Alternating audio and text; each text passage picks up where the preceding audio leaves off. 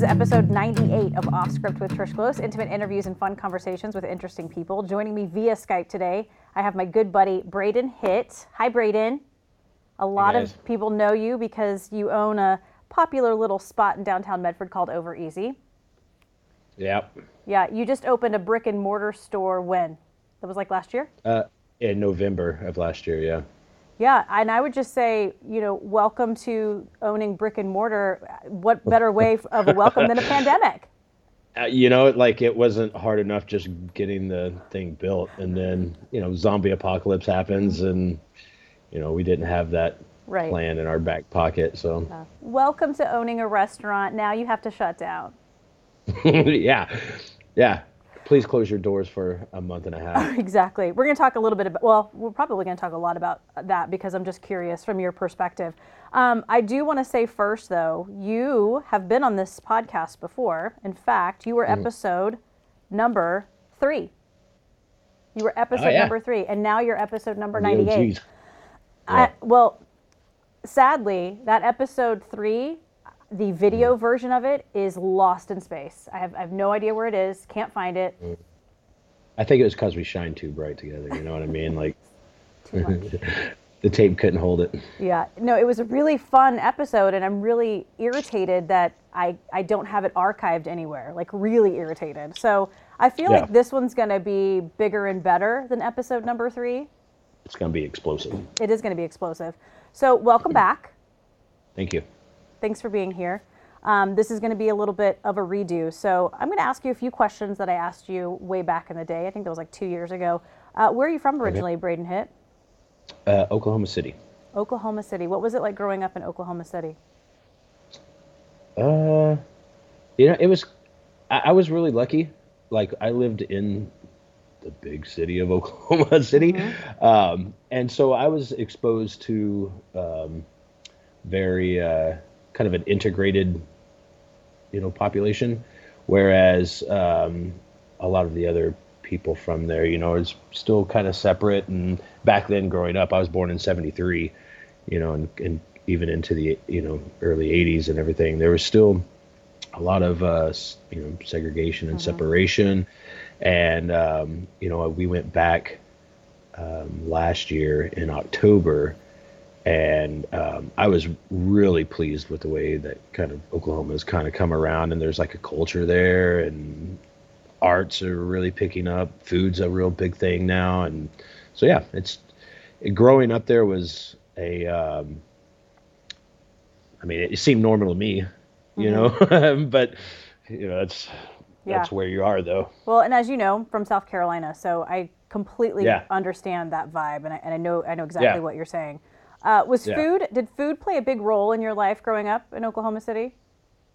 Um, yeah. I mean, my, you know, my mom, um, was, I, we were latchkey kids, you know, and so my mom worked, um, all the time. And, uh, so whenever she came home, you know, is she cooked stuff that was quick, you know, and, um, but her mother and my dad's mother, they were phenomenal cooks. Like we would spend every weekend either at one of the two grandma's houses eating a big family meal and help cooking. And, you know, there's, I still have uh, recipes that my, you know, for my grandma's like um, chicken and noodles. And so like it's, it was a, it was a big part of our life. You know, uh, my grandmother um, on my mom's side, uh, their whole basically their, their house, they lived in the, like the suburbs of, of Oklahoma City, but they had almost an acre worth of garden that she grew all their vegetables, all yeah. their, you know, strawberries. One of my favorite, you know, memories is like sitting in, in the garden with my grandma and like eating strawberries out of a, she'd sit me down in the strawberry patch with a bowl of water and she'd be over there picking, you know, potatoes or whatever, and I'd just be mowing her uh, mm. strawberries that she grew. It was amazing. Yeah, I have incredible memories of my grandma's garden. It was that was a big deal yeah. for her, and we did corn. Corn was a huge thing for us, and yeah. we would load up a, the back of a pickup truck with all this corn, and then you'd go to the house and you'd put it away, right? Because you have to like blanch it right. and then take it off the husk and then put it in freezer yeah. bags, and you had corn for the next, the whole yeah. rest of your life. Yeah, totally. Yeah. Um, was there a bit, was there like a vegetable that she grew or your family grew that was, was like that, was a big deal? Um, she, excuse me. She, I, I remember the, um, she used to grow like four different varieties of potatoes. Hmm. And what she did with those potatoes was pure magic. Like she used to make this, like, One of, she would always make it for me. Nobody really, she made two different things for me that nobody really ate except for me. Uh-huh. And, and that was uh, boiled okra that she would grow. And it was, she would just boil okra with butter and salt and pepper in it. I mean, it's, you know, if you've never eaten okra or know what okra does, it just slimes out. It's snot. And so it's just, it's a snotty mess. And so, Uh, but I loved it as a kid. It was, I don't know. Today it would make me gag, but like back then, it, that was that was the bee's knees back then. So, um, but then she made just a simple. You know, they they were they were dirt farmers. They lived in Oklahoma during the Dust Bowl and during Depression and everything. Actually, my my uh, grandfather and my uncle came to Medford to do um, logging back in the day to help support the family back in Oklahoma. I didn't know that until actually I moved here. And That's so that crazy. Was a, yeah, it's a cool little piece of history that I had no idea. And, and my um, my aunt on my mom's side um, was saying that. I was like, yeah, that's where Dad and Freddie went to do logging back in the day to, to make a little extra cash.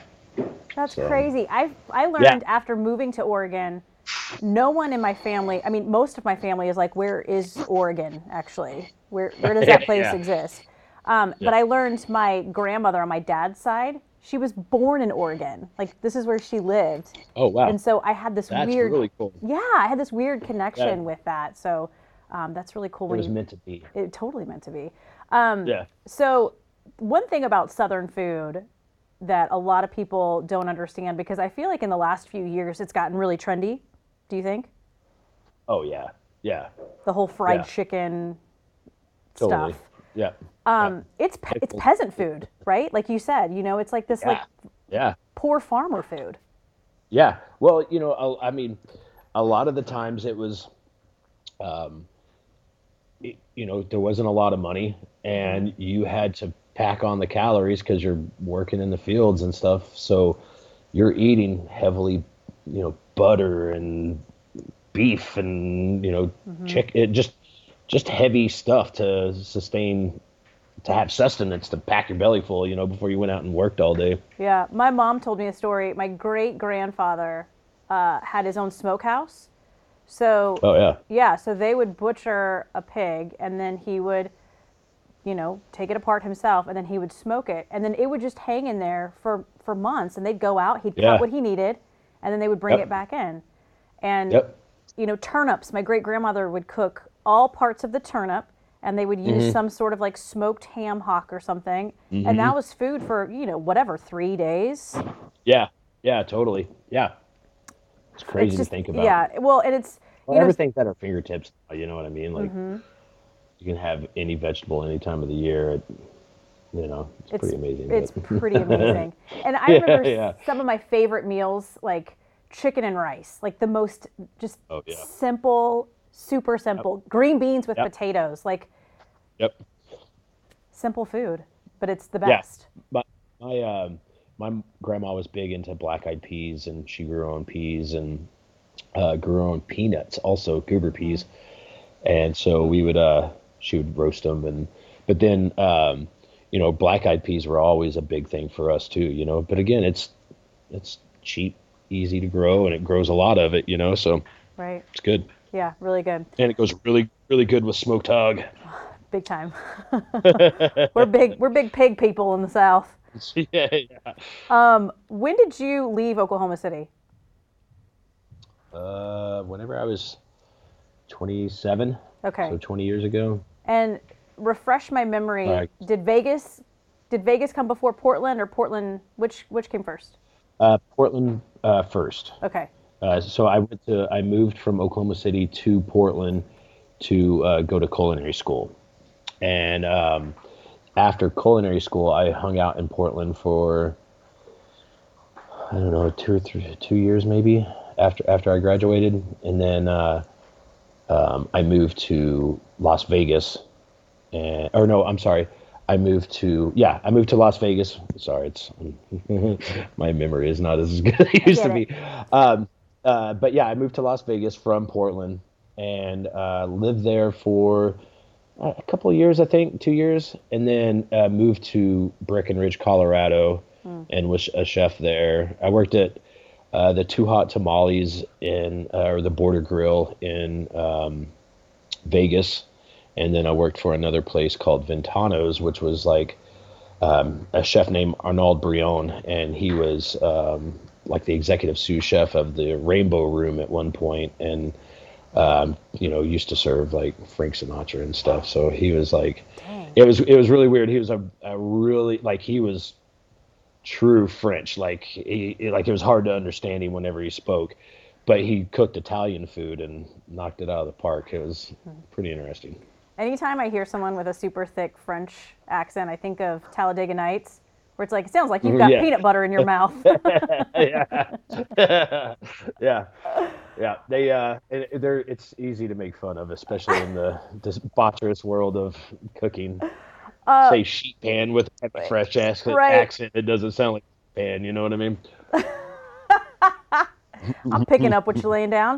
Uh, yeah. What inspired you to go to culinary school? What was it that you said, yep, this is what I want to do? Um, you know, I think what really got me was I, um, one of my mentor, her name was Sandy Hamilton. She was from Oklahoma City, and she was one of the first cooking jobs that I had.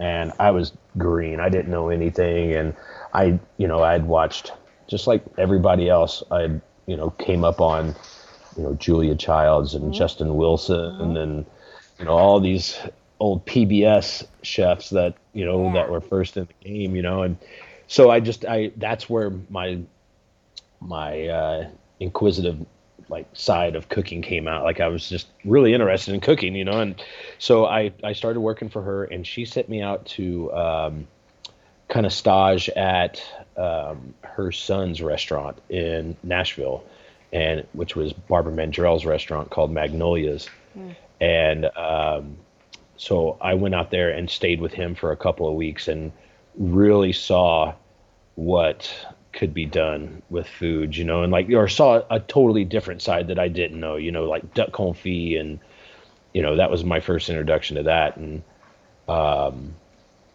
that just lit the fire under me to like do something more. So I got back to Oklahoma from doing that.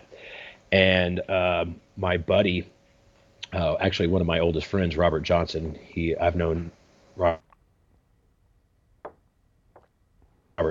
and uh, he was uh, he was saying, he was like, I think I'm going to move to Portland. I was like, oh, okay, cool. I'm going to come with you. I'm going to go to culinary school up there. And so I sold off basically everything that I had and signed up, and we moved to Portland. And uh, yeah, I sold my car. So I was I was bussing it for the first three years that I was there, and It was it was a really cool experience coming from Oklahoma to Portland, which is a totally different vibe and totally different scene, and like um, it just really it changed my life, really. Yeah, you know, like for it sure. made me it made me not scared to to like go for it and pursue, you know, my life instead of being kind of held down by Oklahoma standards, you know, and like the the expectant. the the attitude of, you know, as soon as you get out of high school, you you know you get married and mm-hmm. you go to church and you have twelve kids, and you know I'm just like, I'm not that's not for me, man. I'm, I have a hard enough time taking care of myself. I don't need that responsibility. And Bugsy, I'm, I mean I'm surprised Bugsy's hey, still alive. Well, no, I'm just kidding. But that I say that to Stephanie every day, that we I, like we high five each other almost on a daily basis. Like, hey man, we're doing good. We kept Bugsy alive for five years now. We're we're knocking it out of the park. Yeah, no, I, I get that. That's I was gonna say that's quite the leap for. I mean, you're what, like eighteen, nineteen, twenty when you take that leap? No, at that no, I waited. So I I didn't move until I was twenty-six. Oh, okay, okay, still. Yeah, I. Yeah, I had, no, it's, yeah, it was just like, we, you know, like I said, growing up there was, it was restricted. You know, it was a very, it's a very religious state and very like set in its ways, which, you know, it has its place, I guess. It works for people. But like, I was always on the outskirts of, you know, the norm, I guess. I was always a weird kid. Yeah. And I just, you know, we, me and my friends had always just talked about moving away. And so once we got the opportunity, we just did it. We just, like I said, I sold, I literally sold everything. I had a bag of clothes and, you know, deodorant and a toothbrush, and we moved to Portland. It was fun. Would you say you fit in to Portland pretty easily? Or, I mean, was this like when you got there where you're like, okay, this is my people? Uh, yeah. The, uh, the first night, the first night that we got there, um, while before we had moved, my, uh, my buddy had lived in Portland for a while. He was, and whenever we had moved up there, he was living in Seattle, but he hooked us up with some people. He was like, hey, as soon as you guys get there, this guy wants to meet you guys. He'll show you around. He, he knows, you know, the restaurant industry. He knows all this stuff. Um, so get in touch with him. Well, the first night that we were there, we literally unload the car, call this guy, and he's like, hey, I'm having a house party. You should come over. And, um, we were like, okay, we, we've been on the road for eighteen hours, you know, and like, we were still awake. And so we went out there and, um, so in, in Oregon, your alcohol percentage of beer is a lot higher than it is in Oklahoma. In Oklahoma, it's three point two. Well, and, you know, it's Coors Light and Milwaukee's Best uh-huh. in Oklahoma, you know, so you could drink a twelve pack to your, your face and not feel it. Well, we come here the first night that we're here, and we come out, and he's got a kegerator, which was a totally new concept to me. I was blown away by that instantly. But he had a um, a keg of uh, Deschutes um, Jubal Ale. Oh, man. Um, and he, yeah, and he's like, you're going to love this, man. Just come on. This is, this is, you know, because then Deschutes was like a big, you know, yeah. microbrewery and all this stuff. I got so faded that night and ended up like puking on his zucchinis in his garden. Like the first night that we're in Portland, and I'm supposed to be making this impression of like meeting these, you know, sure. Portlandites, you know, and I end up Ralphing all over their garden boxes out back of their house because I can't hold my liquor because I'm, you know. But that's great. Welcome to Oregon. So. yeah, yeah, yeah, totally. Yeah. Um, but after culinary school, you work in uh, you work in a good amount of restaurants, right? From Portland oh, to Vegas yeah. to Colorado. I mean, you you have a good resume of restaurants that you're working in. Yeah, yeah, I think I do. You know, like I, whenever. I finally got out of the um, out of culinary school, I really was like, all right, I, I, I it was a big thing for me to leave Oklahoma in the first place and, and pursue something. Like to go to school was a big thing for, you know, nobody in, in my immediate family went to any kind of, you know, college or Vo-Tech or any of that, you know, state college, whatever.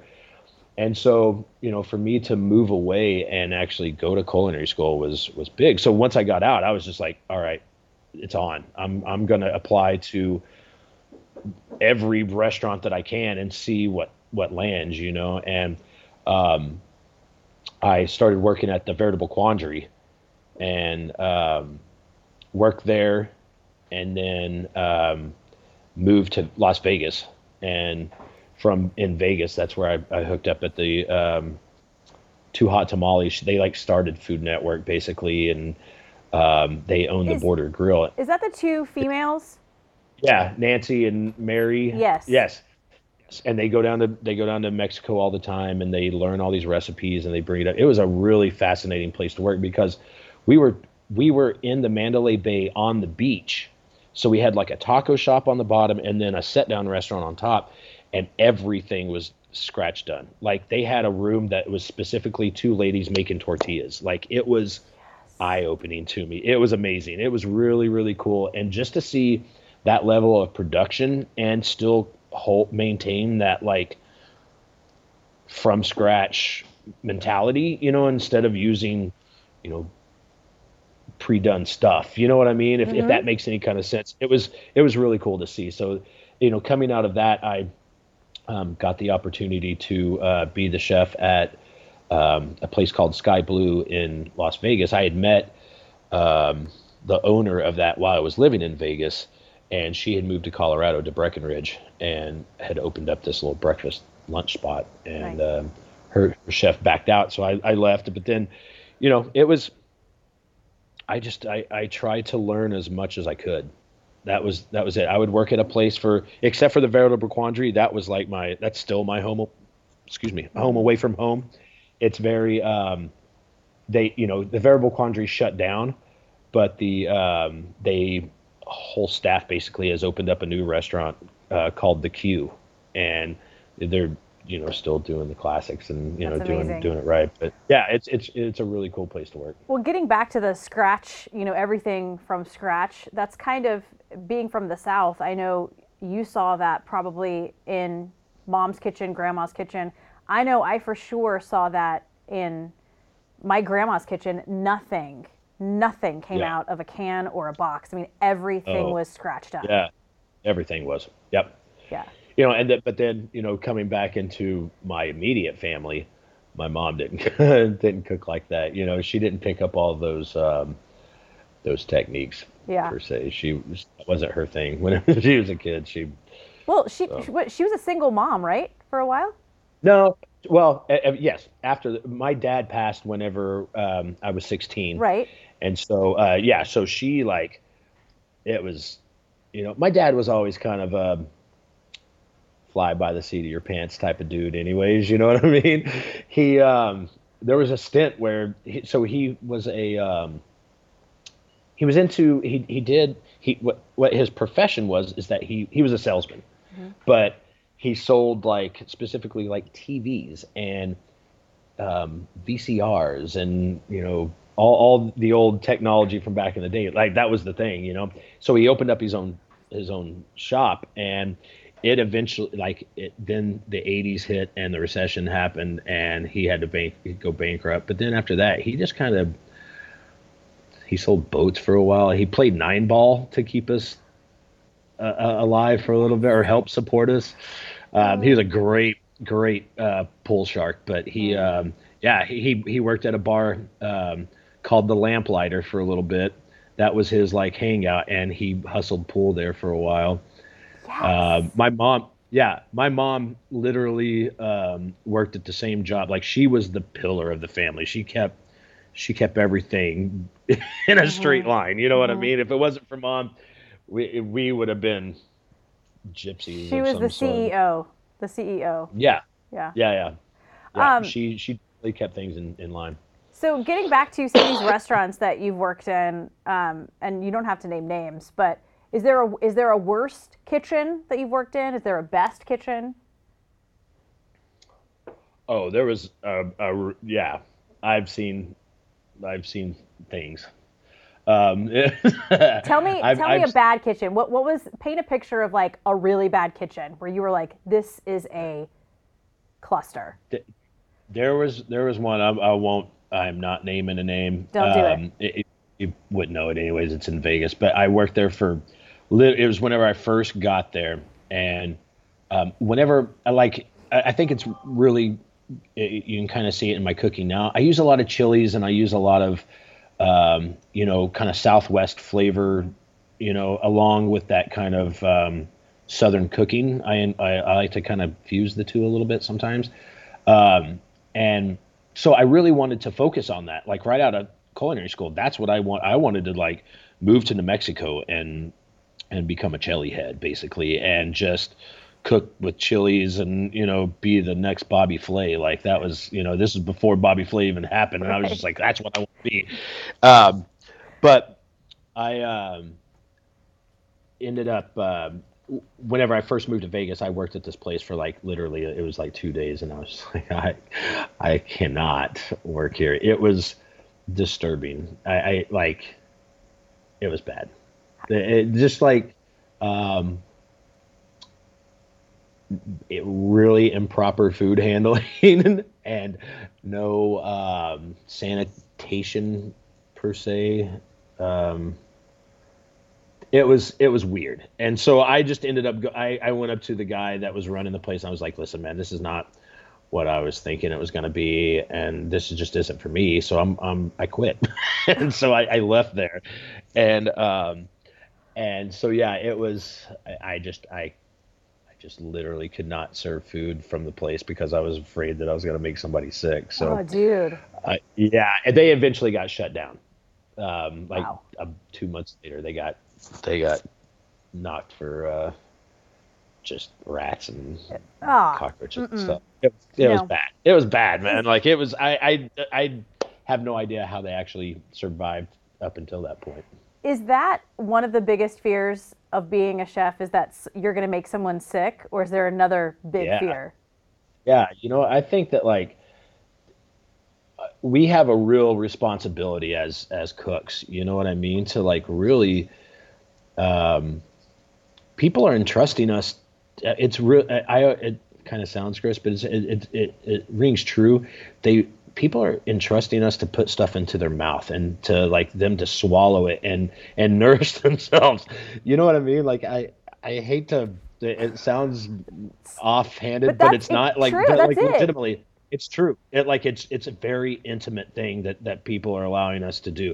And the last thing that I want to do is make somebody sick because of, you know, some stupid mistake that I, that I made, you know, and like, um, it's, it's completely avoidable. You just be clean. Just wipe your, you know, wipe your shit down. You know, like just do it. Just wipe. Just clean. You know, and so like, it's it's it's easy to do, but um, it's can be. You know, the restaurant industry is taxing. You know, and so like, if you're not properly staffed, that stuff gets swept under the rug, literally. You know, and um, I, I we've been really fortunate. You know, I no matter what. I, it's going to be clean in my, in my kitchen, you know, yeah. and I'm the food is, I don't, I don't stock, you know, I, I have a really kind of small space. So, um, I don't stock a lot of food. You know what I mean? Like I order for what I need. I change my menu mm-hmm. all the time. You know, I like to keep people guessing what we're doing, and it makes it more interactive. I feel like, like if they, we garner a lot of social media hits just by people checking in to see what we're doing this week, yeah. you know, which is, that, that's huge, it, especially in today, in today's society, you have to have that under wraps or, you know, or under control because it, our society is very um, vocal these days about our about my industry or about the restaurant industry as a whole. Yeah. And you really, you know, there, there's a good and bad side to that. You know, I, I want, if somebody's not having a bad, if somebody's having a bad experience in my spot, I, I want to be able to correct that while you're there. You know what I mean? Sure. Like if you tell me, hey man, this isn't the way that I wanted it, or this isn't what I was thinking, we're going to do whatever it takes to make you happy before you leave our doors. Mm-hmm. If you tell me everything is great and then you go home and write a twelve page essay on how you just had the worst meal of your life at my establishment. Yeah. I, I can't fix that. You know what I mean? Like I'm not, I'm not going to respond to any of that on, on, you know, on, on a Yelp or Google review. one hundred percent. I, I don't, that's, well, you can't, you know, fix it at I, that I point. Think you, you can't, and you, and you're just opening yourselves up to be trolled by every other troll in, in, you know, in, in your county to get free yeah. stuff from you. You know what I mean? Like, oh, come back in, we'll take care of you. No, tell me whenever you're here and I'll fix it for you now. You know what I mean? Yeah. Like that's what I, I want. You know, if, if the plates are coming back empty, you ate it. You know, like, I don't know what, I don't know what to tell you. Yeah, and uh, trust so. me, I know I know about the trolls, but I would like to hear Stephanie oh, from look, now on. Not, not, to, oh. not to interrupt you, but look, there's my Bruce, you're talking about Bruce Campbell. There's my Bruce Campbell. Yeah. Cut. Hi, Bruce Campbell. I really wish Bruce yeah. Campbell would do episode one hundred of Off Script. Wouldn't that be great? I, that, I'm still waiting to meet Bruce Campbell. I've been in the, the same room. He was eating. I didn't want to mess with him, but like, I got to shake that guy's hand at some point. He was eating in a restaurant you were eating in locally? Yeah. Oh. Yeah. He, he and I yeah. used the same cleaner, dry cleaners. Oh, nice. And you know how that's I know that? That's a little bit stocky. Well, okay, that's wait, wait, wait. Stocky too. Wait, wait, That's wait. a little bit stocky. So I go in to drop off some stuff, and I see this like fantastic one hundred percent blue sequined blazer. Oh, and I was wow. like, that's awesome. The owner goes, it's Bruce Campbell's. Of course. And I was like, wait a second, why aren't our pictures up on the wall in here? Yeah, yeah, yeah. um, but getting back to, I would like yeah. Stephanie now, from now on, when she hands you a to-go box of food or here's your here's your food at your table, I want her to say, please enjoy putting this in your mouth and swallowing it. Hey, that's, you know, I again, it's one of those things. I don't know how, how else to say that. But you're so right, Brayden. And of all, like, I just feel like cleanliness and running a good, smooth kitchen, isn't that like culinary school one oh one? I mean, that's just... You would you, you would think. Okay. It's okay. a it, like it, it can be, again, like I said, it can be very... You get overwhelmed in this industry, especially if you're busy. You know, mm-hmm. like things... We, we're a prime example of that. You know, we whenever we hit the ground running, our opening day, we did one hundred sixty-five people. You know, and, and we had never cooked one plate of food coming out of the kitchen. Dude. And so it was just like, it was insane. Mm-hmm. It was nuts. You know, we were, because I wanted to kind of do it, again, kind of guerrilla style, where I just like showed myself turning the on, open sign, and then I was just going to open up, kind of give it a, tr- you know, test run. No. And all like within an hour of people catching wind that we were open, it had been shared like fifty times, and like it was nuts. We had a line out the door, you right. know, so it that, was it was great. The chicken Sammy that you made for me last Friday has more yeah, likes yeah. on Instagram. I mean, I it's, crazy. it's crazy. Yeah, it's, yeah. You know, we we are very very blessed to have such just a great community support. It was insane. Whenever we were building this restaurant out, we literally had, I mean, one of our main investors is an old customer. That's, mm. that's how, like, you know, it just makes me and Stephanie feel very, very, gl- it makes it feel worthwhile. Mm-hmm. You know what I mean? Like we're, we, we have done something in a community that, um, people like, and people, you know, this is a part of people's lives now, you know, and which is, that's huge for me, man. Like th- to have that same person come in sometimes twice a weekend whenever we're up and running, like they'll literally come in and have two dishes one day and two dishes the next day, you know, and like, it's just, it's, it's just humbling, you know, it's, it's really cool. And, um, we, that was the whole point of what we're doing here, you know, like whenever we first opened up, Um, to get off the ground, we had probably twenty people come and like paint and clean walls. And like, we, it was just, it was, it's really cool. And yeah. we, since, you know, all of this stuff has happened and the pandemic hit, and um, we, the community outreach, everybody knows that, you know, we've only been open for four months, you know? So it was just like, uh, we, you know, me and Stephanie didn't know what was going to be happening, you know, and this is our dream. This is, we put everything into doing this, you know, and um, it was almost right out a year of just like blood, sweat, and tears to get this damn place open, mm-hmm. you know, and then it happens, and we were like a rocket ship, you know, we we're just like, pow! Everybody was like behind us, and we're doing great, and then, you know, then it happened, and you know, I, I I have mixed feelings about the whole thing, but like at the same time, I'm glad that we were closed for a little bit. Like I, you know, like my, again, it goes back to what I was saying before about, you know, food handling and making somebody sick. The last thing that I want to do is be the reason why somebody gets a crazy virus that I have no control over because they were sitting in a space that I own. Mm-hmm. And then they give that to their grandparents or something. And somebody died. Like, that's not, I don't want that. That's too yeah. heavy for me, man. Like, that's not why we, we are, just, that's not why we did this, you know? Like, we, we have to play everything smart, you know? And like, keep the community is number one, and our employees are are the first things on our mind whenever it comes to any of this stuff. You know what I mean? Like, our livelihood means nothing if we are responsible for somebody getting sick. Yeah, I've had so you know many what? conversations about this. The we'll we'll have a little quick Rona vent right now, and it's yeah, not. sorry. I, I, no, it's perfect actually. It's it's one of those things where I I'm hearing a lot of I refuse to live in fear. I'm going to go about my daily life, and I, I just for me that's not the point. The point is I'm not living in fear, but I certainly don't want to be carrying around I, a deadly virus that I could give to someone else who yeah, will not survive yeah. it. Yeah. Yeah. And you, you show no symptoms of it.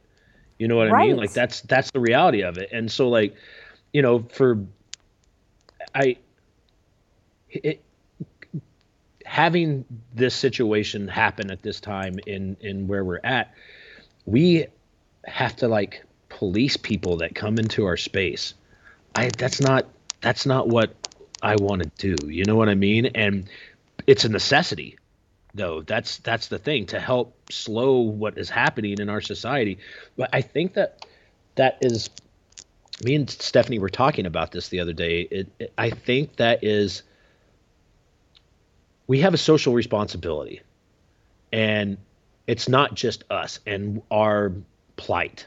You know, it's everybody, you know, it's right. the people that come in here. It's our, it's our employees. It's everybody, you know, and people are losing sight of that. And the people that don't, and I'm going to kind of go off on a tangent here, that don't think that it's real and, you know, are just throwing caution to the wind. Uh, to me, that's not socially responsible. Right. Okay. Believe that, but don't, Don't try to force that on me. I, if I get it, like I have asthma and I have, you know, high blood pressure and I have all the things that they're telling me, if I get it, I I could possibly die from it. You know what I mean? I don't want that. I don't. No. Want, I don't. I'm not trying to. I don't. I'm not trying to mess around with that. You know what I mean? So like, I I we whenever it happened, we shuttered for three weeks. We just closed down. I was like, I I don't want to. I, I'm I, I'm nervous. I don't know what's going on, you know, and um, and now coming out of it, we got to take baby steps. You know, we, we, we're doing to-goes, but, like, there's a lot of restrictions that are being placed on restaurants, and we're, like, just to go, just to go, oh, we're open and, you know, let's hope that nobody gets the, the Rona while we're serving yeah. you an omelet. You know what I mean? Like, we got to, like, we got to play it smart, and – and we're not, we haven't, we're not prepared to open yet. We don't have, my spaces. Yeah. Yeah. And I, it's, it's just that I think that, sorry, Is that it, Steph? It's just that like, yeah. She, hi, Steph. Um, she says hi. um, I, I, I think that like, you know, it, it's, it's an individual basis, you know, whatever people want to do, that's what they're going to do, man. We, Agreed. You know, we live in America. You can, it, it, you're free to do whatever, but if I choose to do something different, that doesn't mean that I'm wrong or you're right or mm-hmm. you're wrong and I'm right. Mm-hmm. You know what I mean? Like, we're just trying to get through this the best way that we can and keep our heads above water. This, the, the, the loans and stuff that came out to help protect businesses, they don't, it's a really tough sell for restaurants. Like mm-hmm. restaurants are this, it, this loan is not made for restaurants. And so this, we're in a really crucial time as, as an industry, like legitimately, I, I think here in the next couple of months, we're going to see, um, um, a lot of restaurants shuttering yeah. for, for good, for good, you know? Yeah. And that's what's happening is that, we as a nation are realizing that our industry employs a huge population of people, mm-hmm. a huge population. And, and now it is, you know, you, we, I, I don't want to think this way, but like economic collapse is, we're on the brink of it. You know what I mean? And like, we have to be smart about what we're doing and not put ourselves in further debt. And that's what a lot of this help that's coming out is, mm-hmm. is doing. You know, you, it's just uh, looking back and, and taking that three week break and now doing baby steps. I mean, do you think that was the best decision? Do you regret any of that? No, okay. I don't, I don't regret closing for those three weeks at all. Um, again, it, you know, f- from a business side, it just didn't make sense. Nobody was coming out. Everybody was, you know, and for me to stay open and pay people to be here in the hopes that somebody comes is, again, I'm new, you know? So like it, it's more cost effective for me to be shuttered than it is to have product coming in that's going to waste. Like that's the thing about the food industry, is that our products are perishable. These aren't right. candles that we have on, on, on a shelf. You know, this is something that if I don't sell it, that's money wasted to me, yeah. you know? And so like at, we have to play it smart. And I think closing those three weeks was probably one of the smarter things that, that we've done, you know? So I will say we're very fortunate in Southern Oregon. People here are very big on supporting local, not just restaurants, oh, totally. but local restaurants, yep. local businesses. And so yep. I'm really hoping that that's going to just keep us chugging along and moving forward. Yeah. I, you know what, uh, honestly, like just being open on the weekends and doing to-goes, we've had such a response that I'm, I'm selling out. Um, excuse me. I'm selling out. I have um, people like uh, we had a lady buy a thousand dollars worth of gift certificates to give to the nurses. We had our insurance company um, put us up, and we got a grant from Allstate for five hundred dollars. Um, because they we're a new business and they wanted, and our, our um, insurance agent wrote a letter. Jay yeah, Jay Christensen wrote a letter to Allstate and said, hey, these guys are new. They are, I'm sorry, what was it? It's Washington. Washington Mutual, excuse me. I'm sorry, Washington Mutual. Mm-hmm. Um, and he wrote, and like, that's the kind of, like he wrote an essay for us to get a five hundred dollars grant from, you know? Dude. And it's just, it's, it's going to make me cry, but like, it's, it's really, it's heartwarming. Yeah, it really is, man. Like it, it, we, we're so lucky to be in the space that we're at. Right that now, love, so. that support, that just keeps you and Steph going. Okay, well, yeah, let's keep going. Get back in the kitchen. Yeah. Let's get, let's not, do it. Yeah, what we're doing is right, you know. And people are behind us, no matter what the decision is. Like we had all weekend this last weekend, you know. They're like, well, when are you guys gonna open? And we're like, you know, we're not, we're not sure, you know. Mm-hmm. Uh, we got. And they're like, well, we re- a lot of people were like, we really respect that, and we really mm-hmm. stand behind you, and you know, we'll order from you, you know, to goes until you open back up. Same. And so yeah, you know, and it's just that's just a that's a cool feeling, you know, like we have the support. That's that's great. You guys really do. I mean, that that gives me goosebumps, Brayden. That's so awesome. I love that. Yeah. Um, and then as far as time to get on here, I'll by the way, like, look what's happening right now. Are you crying? I almost did. Are you? You almost got it out of. Dude, I'm like, I'm getting really good at this. If I'm, if I'm starting to make yeah. people cry. That's good. That's yeah. good. Yeah. Um, well, I will say we can, we can end the Roan event, but I'm, I'm really glad yeah, totally. you guys have taken the steps that you have taken, and I can, I can speak for the community. I mean, it's just.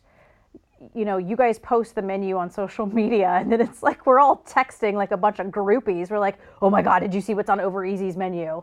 So it's great. I mean, I'm I'm just really thankful that you guys are still yeah. still here. Uh, I want you to. Hey man, we're good. We're we're going for it. Yeah. We're we're, we're determined. We've got the right backing, and we're we'll be here. Yeah. So I want to get back to um, kitchen. Your like the kitchens that you've worked in. I asked Chef uh, Tim Keller this question.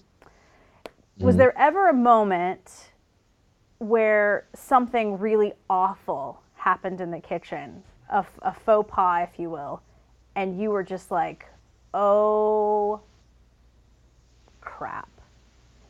Like, so I have I have three stories that they're, they're kind of, but they have always like, um, stuck with me. Okay. And, uh, it it was so the like I I, I like to um, I like extracurricular activities. After I'm done working at night, we would bar hop and you know get drunk and mm-hmm. go sing karaoke and just do dumb stuff after midnight. Um, so we.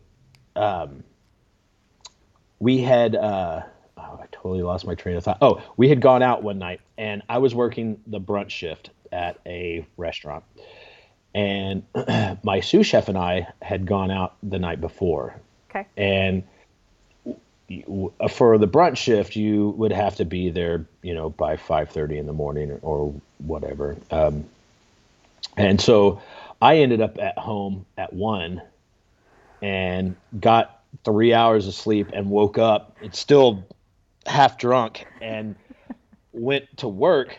And whenever I get, to, whenever I get to work, my sous chef, the guy that I had gone out with, um, he was already there. Uh, he had actually gone back to the restaurant after we left the bar, mm-hmm. and he went straight from the bar back to the restaurant and started prepping. Oh man! You know, but, and so I walk in, and he is in the prep sink, uh, taking a bath uh, because he was so drunk and uh, decided that he was um, he, he would wake up if he would ha- was to have a shower or whatever. And I walk in, and he's literally got a bubble bath, and he's got like this little head thing on, and he's just like, his feet are out of the, uh, it was, it was amazing. Um, I, so that, that was one where I was just like, okay, wow, prep sink bath. Um, uh, uh, yes, that was, that was pretty amazing.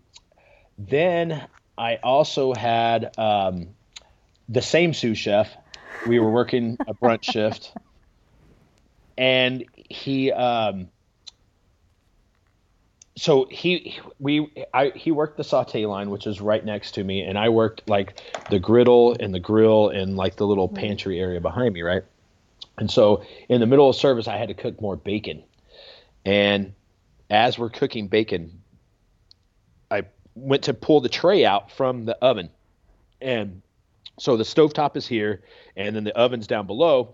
And I reach down below to pull the tray out. Well, it gets hung in the in the oven somehow. It's like a little bit cockeyed, so I like kind of yank it. And whenever I yanked it, my hand slipped off, and the pan tilted down, and it poured hot bacon grease into his like uh, Birkenstock that he was wearing. And um, we he he had to go to the ho- hospital, and he had. He had, like, if this is the top of his foot, yeah, he had a blister on it that was like this, that whenever he moved it, it would, like, jiggle. Like, it was the most disturbing oh. thing that I've yeah. Bacon grease is and bad. Then, yeah, it was pretty bad. And then I saw a guy uh, trip on the mat, and his hand slipped into the fryer for, like, two seconds and, like, burnt, like, the his fingertip. So that was the other one that I was just like, okay, Dude. that's... That's Kitchen's a, a dangerous place. It's very dangerous. You had like, uh, so, you know, it, everybody that's in the industry knows, you know, if you're behind somebody, you always say behind. That is, yeah. that is like, if you listen to it in the kitchen, everybody says behind, behind, behind, behind, behind, you know? And so I'll be at like the grocery store or something, and it's just so ingrained in me. I'm walking behind somebody, I'm like behind, and they're like, they're, you know, they're, they'll jump, and they're like, what is this guy saying? Like, you know, I'm sorry. It's uh, yeah, what about my know, behind? I, yeah, exactly. Mm-hmm. Um, the, the, the kitchen, uh, the restaurant industry is, there's a,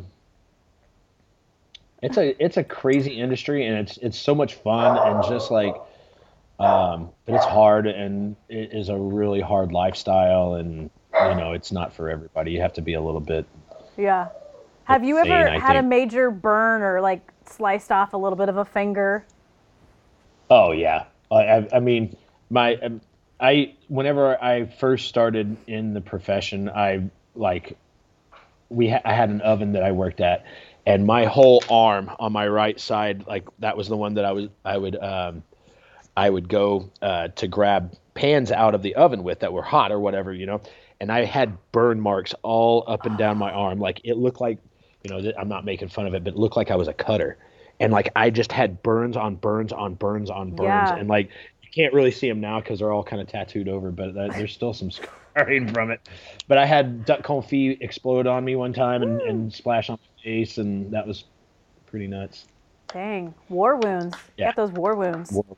Yeah. Well, Brayden Hitt, we're going to wrap up just a little bit, but to kind okay. of end this, to put the bow on this beautiful package that we've just created, um, mm. tell me the uh, Benicio del Toro story again.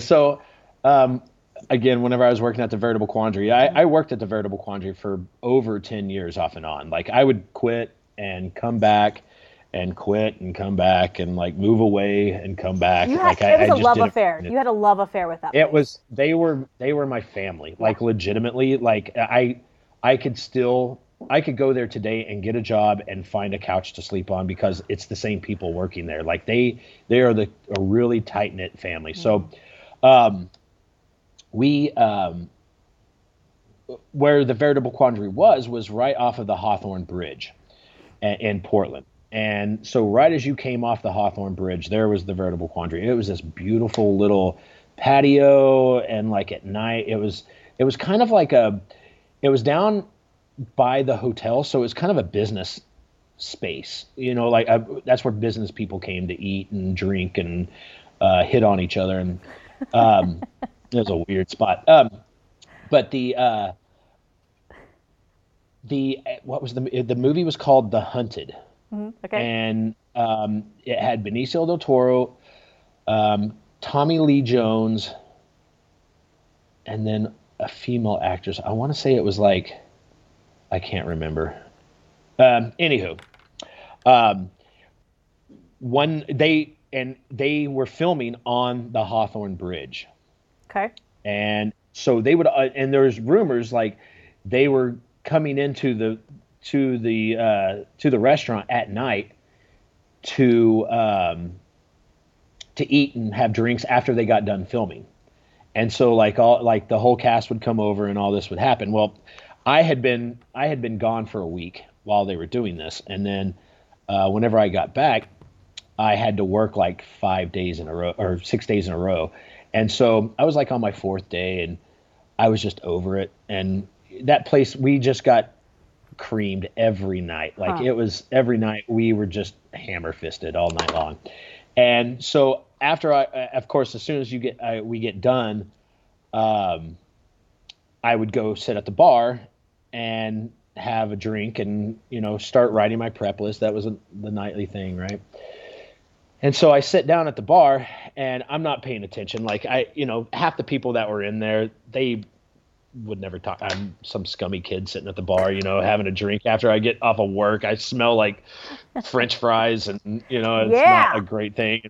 Yeah. And they're in business suits and, you know, they're doing their thing. And so I sit down at the end of the bar and, um, the bartender, of course, was our friend. His name mm-hmm. was Kyle, and he knows what we every night we got off. We had the same thing, you know. So I'm sitting there. I sit down. I have the menu in my hand, and all of a sudden, a beer and a shot comes up and, and right in front of me, and um, I was like, "Oh, thanks, Kyle." And I, I, you know, I wasn't paying attention, and you know, Kyle was asking me how my day was, and I was like, "Oh, it's good. I'm I'm ready to get out of here. I've got things, you know, whatever." Yeah. And so I'm sitting there writing my prep list for the next day, and. uh The uh, this guy sitting next to me was like, "You must know people here." I was like, "Oh yeah, I I uh, and I looked over and he's like got a hamburger or something in front of me. I was like, "Yeah," I uh, said, "I just got off work. I'm a cook here." I was like, "I probably cooked your hamburger there." And he was like, "Oh, that's great. Let me buy you. Let me buy you some. Um, what are you drinking?" I was like, "I'm drinking whiskey." And he called Kyle over and.